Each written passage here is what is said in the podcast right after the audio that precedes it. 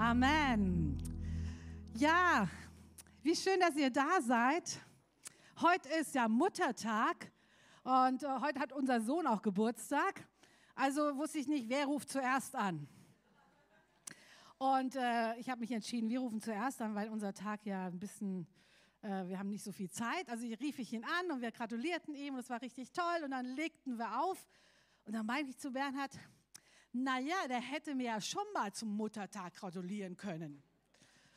Und ich glaube, er hat es gehört, auch wenn er 500 Kilometer weiter weg ist. Dann klingelt es gleich nochmal per FaceTime. Ach Mama, heute ist ja nicht Volkertag, heute ist ja auch Muttertag. Und ganz ehrlich, ich mache mir nicht viel aus Muttertag. Ich weiß nicht, wie, wie, es euch geht. Ähm, meine Schwiegermutter, die machte sich auch absolut nicht aus, mit, aus Muttertag. Die hat gesagt, das ist schrecklich. Nur an einem Tag im Jahr kommt ihr dann und bringt ein Blümchen oder so. Also wenn, dann schon so ungefähr jeden Tag.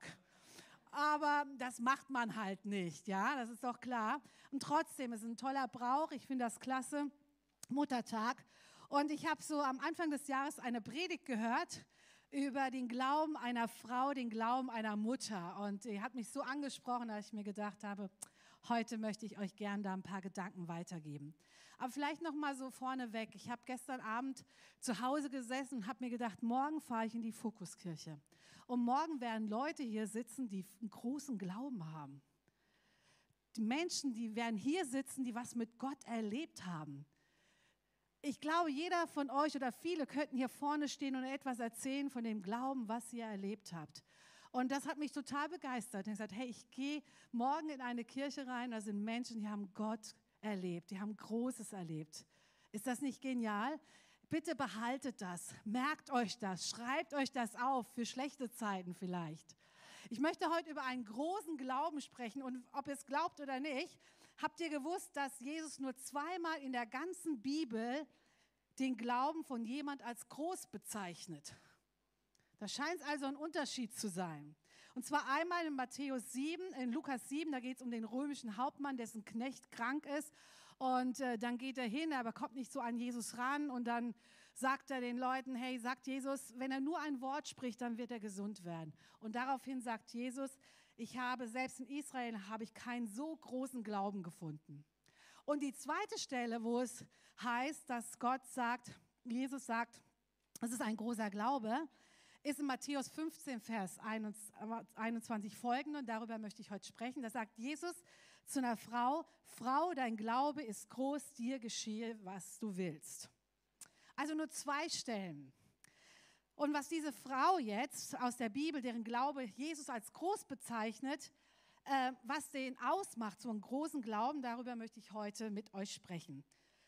Also speziell vielleicht auch für die Muttis, aber eigentlich auch für jede Frau und für jeden Mann und für jeden Vati. Vater, Papa, wie ihr halt eure Vati. Okay, ich möchte euch nochmal jetzt überhaupt die Geschichte vorlesen, die viele von uns sicher kennen, in Matthäus 15, Vers 21. Und Jesus ging von dort weg und zog in die Gegend von Tyrus und Sidon zurück und siehe eine kanaäische Frau, die aus jenem Gebiet herkam, schrie und sprach, erbarme dich, Herr, Sohn Davids, meine Tochter ist schlimm besessen. Er aber antwortete ihr nicht. Und seine Jünger traten hinzu und baten ihn und sprachen, entlass sie, denn sie schreit hinter uns her. Er aber antwortete und sprach, ich bin nur gesandt zu den verlorenen Schafen des Hauses Israel. Sie aber kam, warf sich vor ihm nieder und sprach, Herr, hilf mir. Er antwortete und sprach, es ist nicht schön, das Brot der Kinder zu nehmen und den Hunden hinzuwerfen. Sie aber sprach, ja Herr, doch es essen ja auch die Hunde von den Krumen, die von dem Tisch ihres Herrn fallen. Da antwortete Jesus und sprach zu ihr, Frau, dein Glaube ist groß, dir geschehe, wie du willst. Und ihre Tochter war geheilt von jener Stunde an.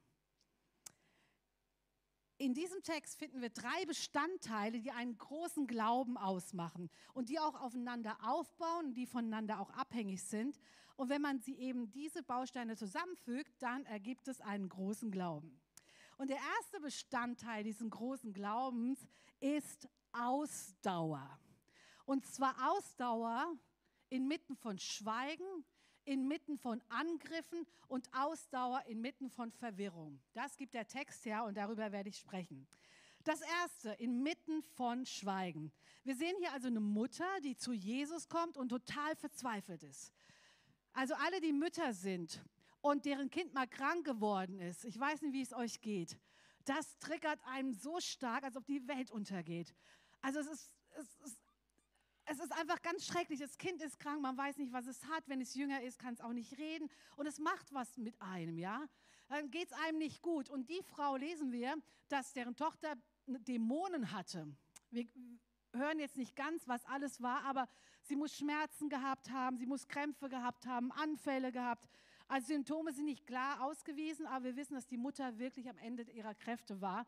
Und sie braucht jetzt unbedingt die Hilfe von Jesus. Ja, mega, wenn Jesus da ist. Das ist das Beste, was sie haben konnte, Jesus in der Nähe. Also geht sie zu ihm hin, sagt ihm die Situation, schildert ihre Not und jetzt müsste man denken, jetzt sagt Jesus, ich habe dich gesehen, dein Kind, ich heile es, geh nach Hause, ist gesund. Aber was macht Jesus an dieser Stelle? Es berührt nicht die Tochter, es heilt es nicht. Jesus reagiert so, wir lesen Vers 23, er antwortete ihr nicht ein Wort. Wow, mega. Wie geht's euch, wenn ihr jemanden was fragt und der euch nicht antwortet? Wie findet ihr das? Also mich nervt das tierisch, gell? Dann fragt man vielleicht nochmal, hey, hast du nicht gehört, Claudia? Claudia, ich habe dich doch gefragt und sie antwortet nicht. Das ist doch das, also das ist ganz schrecklich. Ich finde schon schlimm, wenn ich eine Nachricht schreibe und mir die Leute nicht antworten. Also ihr müsst nicht direkt antworten, aber so zehn Minuten später, na gut. Jedenfalls, das ist wirklich, das triggert einem. Und Jesus antwortet nicht. Wow, ich glaube, so haben wir Jesus noch nicht so erlebt, oder? Jesus antwortet nicht. Also menschlich, okay, es ist ganz schlimm. Ich gehe mal aufs Geistliche, wenn wir das übertragen. Also ihr habt gebetet, Ihr habt Gott eure Not geschildert. Ihr braucht seine Hilfe, sein Eingreifen, seine Berührung. Ihr wisst, dass Gott weiß, wie es euch geht. Und es geschieht nichts. Es geschieht nichts. Ich glaube, da bin ich nicht alleine, die sowas schon mal erlebt hat. Es geschieht nichts. Einfach schweigen. Und Schweigen ist total frustrierend in diesen Momenten, in diesen kurzen Momenten, in Zeiträumen eigentlich, die im Rahmen von Ewigkeit nicht wirklich viel Bedeutung haben. Aber es geht hier um Leben und Tod vielleicht. Und man ist verzweifelt und braucht dringend, dringend eine Antwort. Und von Gott kommt nur Schweigen. Ich glaube, hier an dieser Stelle geben viele auf. Oder an dieser Stelle fangen unsere Gedanken an, verrückt zu spielen. Ich glaube, das ist eine Zeit, wo der Teufel da uns Gedanken geben kann, ja, mit Febe, du bist nicht so wichtig und auch dein Anliegen und überhaupt und Jesus hat was anderes zu tun, also jetzt hab dich nicht so. Ich glaube, das sind Zeiten, wo wir mit unseren Gedanken aufpassen müssen. Und diese Lügen des Feindes einfach echt im Namen Jesu auch zur Seite tun müssen. Sagen, nein, ich weiß, dass Jesus mich gehört hat. Ich weiß, dass Jesus meine Situation zieht. Und für einen großen Glauben, einen Glauben, der das Herz Gottes bewegt und Gottes Aufmerksamkeit weckt, braucht es eben Ausdauer, auch wenn er schweigt. Und es gefällt mir so sehr an der Geschichte der Mutter hier. Obwohl sie von Jesus keine Antwort bekommt, dreht sie nicht um und geht nach Hause, sondern sie bleibt hartnäckig. Wir lesen, sie aber kam, warf sich vor ihm nieder und sprach, Herr, hilf mir. Es ist so, als ob sie sagt zu sich, du wirst mich jetzt nicht los. Du kannst schweigen, solange du willst. Ich bleibe hier. Ich möchte, dass du mein Kind heilst. Ich kämpfe darum. Und in der Zeit kamen ja auch die Jünger und wollten sie ja vertreiben, aber sie ließ nicht locker.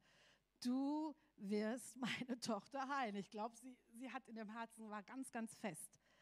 Und das ist ein Herz einer Mutter, einer ich sage mal so ein Löwenherz. Sie ist voller Glaube, sie ist voller Ausdauer und sie lässt sich vom Schweigen Jesu nicht abschrecken. Ich habe eine Freundin in Bayreuth in unserer alten Gemeinde gehabt. Ähm, die Familie war ganz mega unterwegs, tolle Familie und eines Tages kam raus, dass der Mann meine Freundin betrügt, das ganze Geld mitgenommen hat, die Praxis verkauft hat. Also ging es drunter und drüber. Aber meine Freundin blieb an Gott, Gott richtig nah dran. Und sie hatte drei Kinder gehabt. Und die waren natürlich in der Schule, sackten total ab, weil, weil sie damit einfach nicht umgehen konnten. Und der eine Sohn drohte von der Schule zu fliegen. Und meine Freundin hat überlegt, was kann ich tun, was kann ich tun? Und dann hat sie gesagt, hey, ich gehe zu der Lehrerin, ich schilder ihr meine Situation und ich kämpfe um meinen Sohn. Und dann ist sie hin in die Schule, hat der Lehrerin erzählt, was passiert ist zu Hause und hat darum gekämpft, dass ihre, ihr Kind bleiben durfte. Um es kurz zu machen, sonst wäre es echt abgestürzt. Um es kurz zu machen, so, sie hat wirklich gekämpft und für mich ist es so ein Vorbild, sich nicht abwimmeln zu lassen. Und sie hat es echt geschafft. Die Lehrer haben ihm noch mal eine Chance gegeben und jetzt ist er ein richtig ein toller Bursche geworden, weil die Mutter damals auch gekämpft hat. Also Glaube, Ausdauer, dranbleiben, nicht abwimmeln lassen und das sollten wir uns auch nicht. Ein großer Glaube bleibt also standhaft, auch wenn Schweigen herrscht. Und ein großer Glaube bleibt auch noch standhaft und hat Ausdauer, wenn wir angegriffen werden. Großer Glaube bleibt auch bei Angriffen standhaft. Also zuerst stößt ja die Mutter bei Jesus auf Schweigen und im nächsten Satz lesen wir, dass die Jünger versuchen, sie zu verscheuchen. Sie sagen, verschwinde. Und wir lesen auch, dass die Jünger zu Jesus sagen, schick sie weg.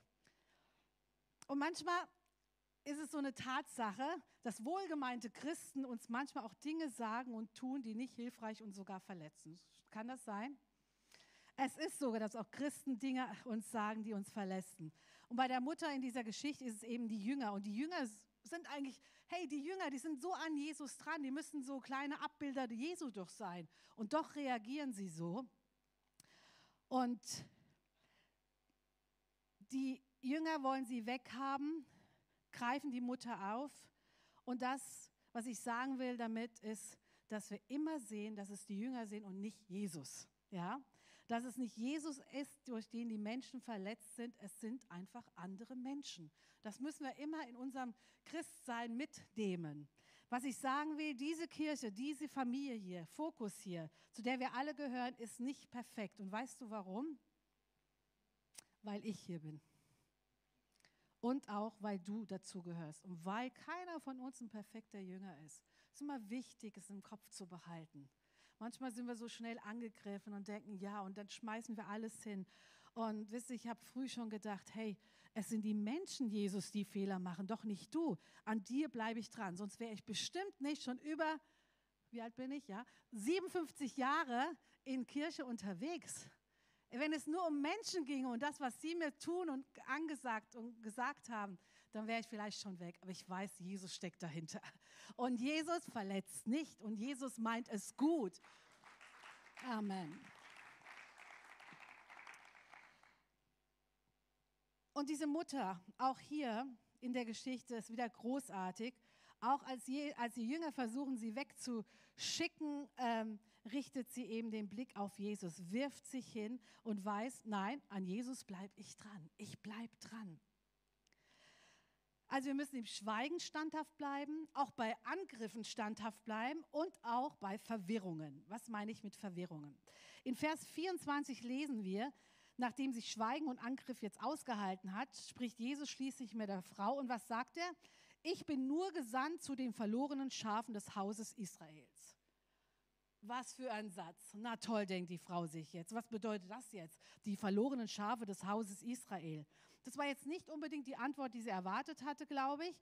Und ich bin sicher, dass, es, dass sie gedacht habe, heißt es jetzt, dass er mir helfen wird oder dass er mir nicht helfen wird? Ist er jetzt nur für die Juden gekommen und nicht für die Heiden? Also ich weiß jetzt nicht, wie es dir geht, aber ich habe auch so Situationen schon oft erlebt und glaube ich, wir im Glauben, dass wir merken, dass Jesus uns nicht hilft, aber anderen hilft. Kennt ihr das? Bruder so und so und Schwester so und so, die beten und dann sagen sie, hey, wir haben das und das erlebt. Und ich denke mir, äh, äh, Jesus, ich war jetzt auch bei dir und ich habe dir auch Sachen gesagt und, und da kam nichts. Das kann manchmal frustrieren, oder? Ich sage euch, bleibt dran. Jesus hat euch gehört und er wird zur rechten Zeit an, eingreifen. Und das ist so wichtig, dass wir da, dass wir auch wissen, dass Gott eben auch nicht berechenbar ist. Und wisst ihr was? Ich liebe es, dass wir einen Gott haben, der nicht berechenbar ist. Ich liebe es, einen Gott, dessen Gedanken höher sind als unsere Gedanken, unsere Wege höher sind als das, was wir gehen würden, dass er einfach nicht berechenbar ist. Und wenn, wenn er berechenbar wäre, ganz ehrlich, ich weiß nicht, ob das so gut wäre.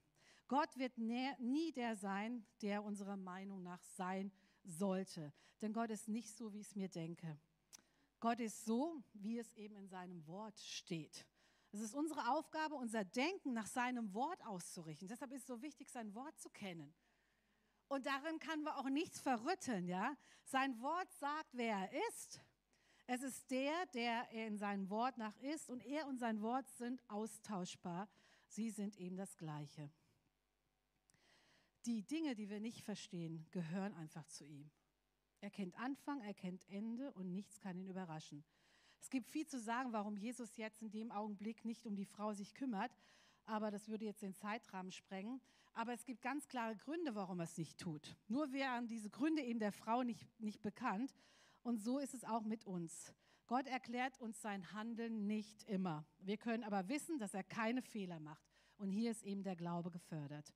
Jesus sagt ja zum zweifelnden Thomas mal, du glaubst, weil du siehst. Selig sind aber die, die nicht sehen und trotzdem glauben. Und diese Lektion ist so wichtig für unser Leben. Das macht unseren Glauben stark, wenn wir Dinge nicht sehen, wenn Dinge mal nicht so laufen. Aber wir wissen, Gott ist in Control und Gott wird es tun. Eine Freundin von mir in, in Griesheim, also in meiner ersten Gemeinde, die hatte zu Hause ein Bild an der Wand und da stand drauf, also ihr Bild und drunter Warte.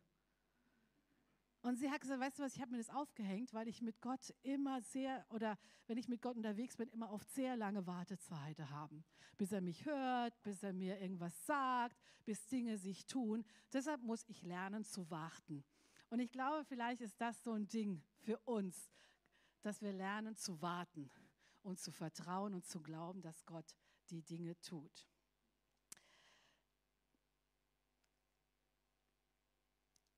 Gott also lässt sich nicht abstempeln in eine Schublade stecken. Wir brauchen Glauben, um im Gebet auch standhaft zu bleiben, wenn es verwirrend wird und eben aussieht, als würde Gott uns nicht helfen.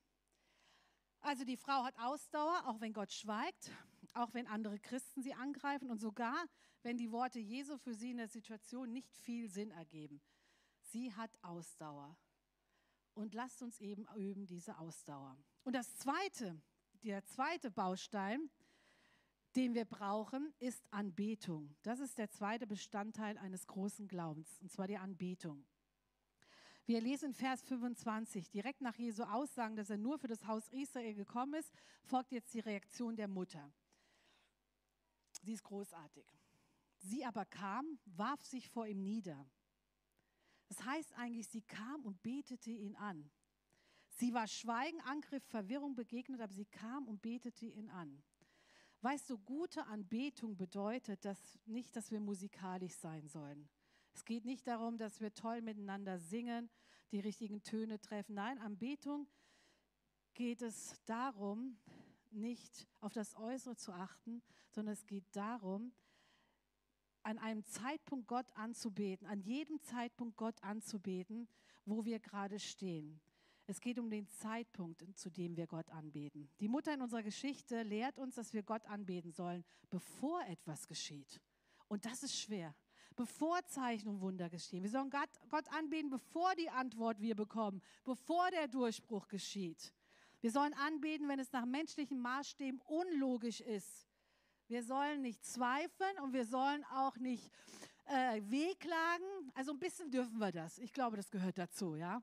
So Heroes sind wir nicht. Aber lasst uns wirklich ganz schnell darüber hingehen und Gott anzubeten. Und was heißt es, Gott anbeten? Es heißt, ihm zuzusprechen, was er ist an was wir glauben, gerade in solchen Zeiten. Herr, ich weiß, dass du gut bist. Herr, ich weiß, dass du mich hörst. Ich weiß, dass, dass du mein guter Hirte bist. Du führst mich durchs dunkle Tal, schon, schon allein Psalm 23, Leute, ja. Er führt uns durchs dunkle Tal, er führt uns Tal, aber er führt uns auch wieder auf die Wiese. Er ist bei uns, sein Stecken und Stab, sie trösten uns. Wenn wir all diese Dinge Jesus entgegensprechen, dann ist das Anbetung. Und anbeten können wir in jeder, in jeder Situation. Und ich glaube, wenn wir das üben, wird unser Glaube stark. Und jeder kann Gott anbeten, wie gesagt, wenn alles wunderbar ist. Aber darum geht es nicht. Denn, aus Lob, denn dann wird aus Lobpreis Glaube und wenn wir Gott mitten im Chaos anbeten, weil er uns das erinnert, wer Jesus ist, werden wir erleben, wie Gott eingreift. Also Lobpreis bedeutet auszusprechen, wer Jesus ist. Freundlich, barmherzig, voller Liebe.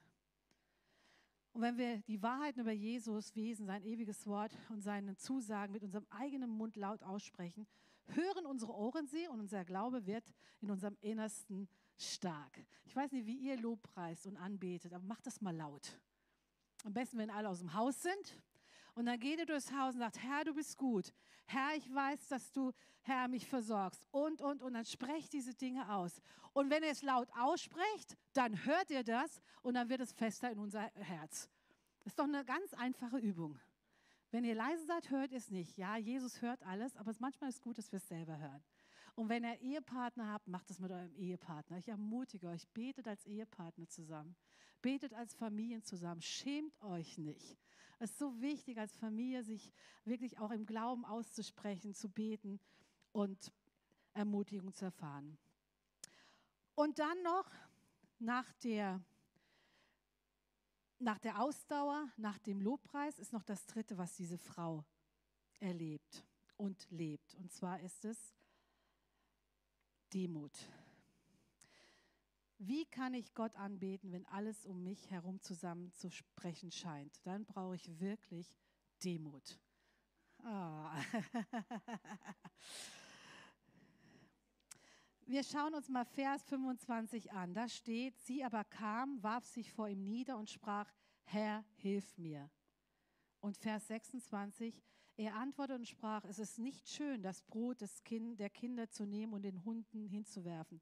Sie aber sprach, ja Herr, doch es essen ja auch die Hunde von den Gruben, die von dem Tisch ihrer Herren fallen. Und da antwortete Jesus und sprach zu ihr, Frau, dein Glaube ist groß, die geschehe, wie du willst. Ich möchte erklären, warum es der Frau hier geht und warum sie Demut ausdrückt. Sie sagt im ersten Satz Herr und so redet man jemand an, der wirklich Autorität hat. Und sie wusste, der Herr Jesus hat Autorität. Jesus, du hast alles in der Hand, das wusste sie. Du hast mein Leben in der Hand, meine Situation, du hast alles in der Hand. Und jetzt sagt sie, hilf mir, ich schaffe es nicht alleine. Ich weiß nicht, wie es euch geht, aber manchmal trauen wir uns nicht, anderen um Hilfe zu fragen. Kennt ihr das? Da sind wir ein bisschen, also in allen Bereichen, jemand um Hilfe zu fragen, ist nicht so einfach.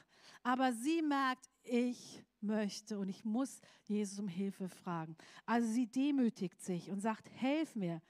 Ich habe alles, was ich tun konnte, um meiner Tochter zu helfen. Ich liebe sie, aber jetzt weiß ich nicht weiter und jetzt brauche ich dich, bitte hilf mir.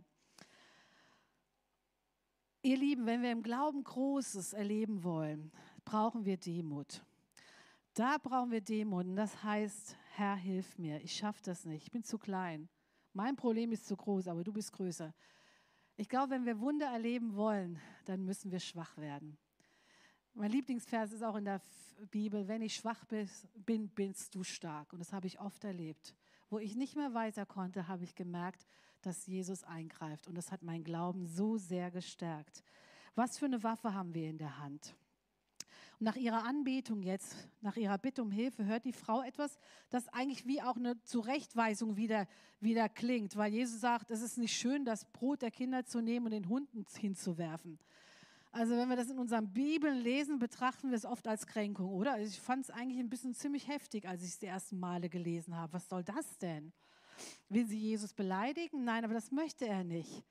Und ähm, wenn wir die Geschichte im Markus-Evangelium lesen, steht da, dass das Brot zuerst eben für die Kinder da war. Also mit anderen Worten, halt zuerst für die Kinder. Es ist eine Zeit, die jetzt erstmal ich verwenden kann für, für die Kinder, für das Volk Israel. Und wisst ihr, Jesus hatte auch ziemlich viel zu tun. Das vergessen wir oft. Manchmal denke ich, ähm, wenn wir viel zu tun haben, sagen wir halt, das kann ich jetzt noch nicht machen, erstmal das. Und so müssen wir es auch bei Jesus vorstellen. Er konnte eben im Moment erstmal sich um eine Sache kümmern, deshalb sagt er das. Aber die Frau ist natürlich genial. Sie hat genau das gesagt, was ich auch immer denke. Okay, dann nicht, aber da fällt ja was vom Tisch und dann kann ich ja die Krummel nehmen. Ist das nicht toll? Ist aber auch so ein bisschen Demut, gell? Man hätte sagen können, was soll das denn, Jesus? Warum, warum gibst du mir Dinge nicht? Aber als Jesus das sagt, sagt die Frau, okay, ich verstehe es.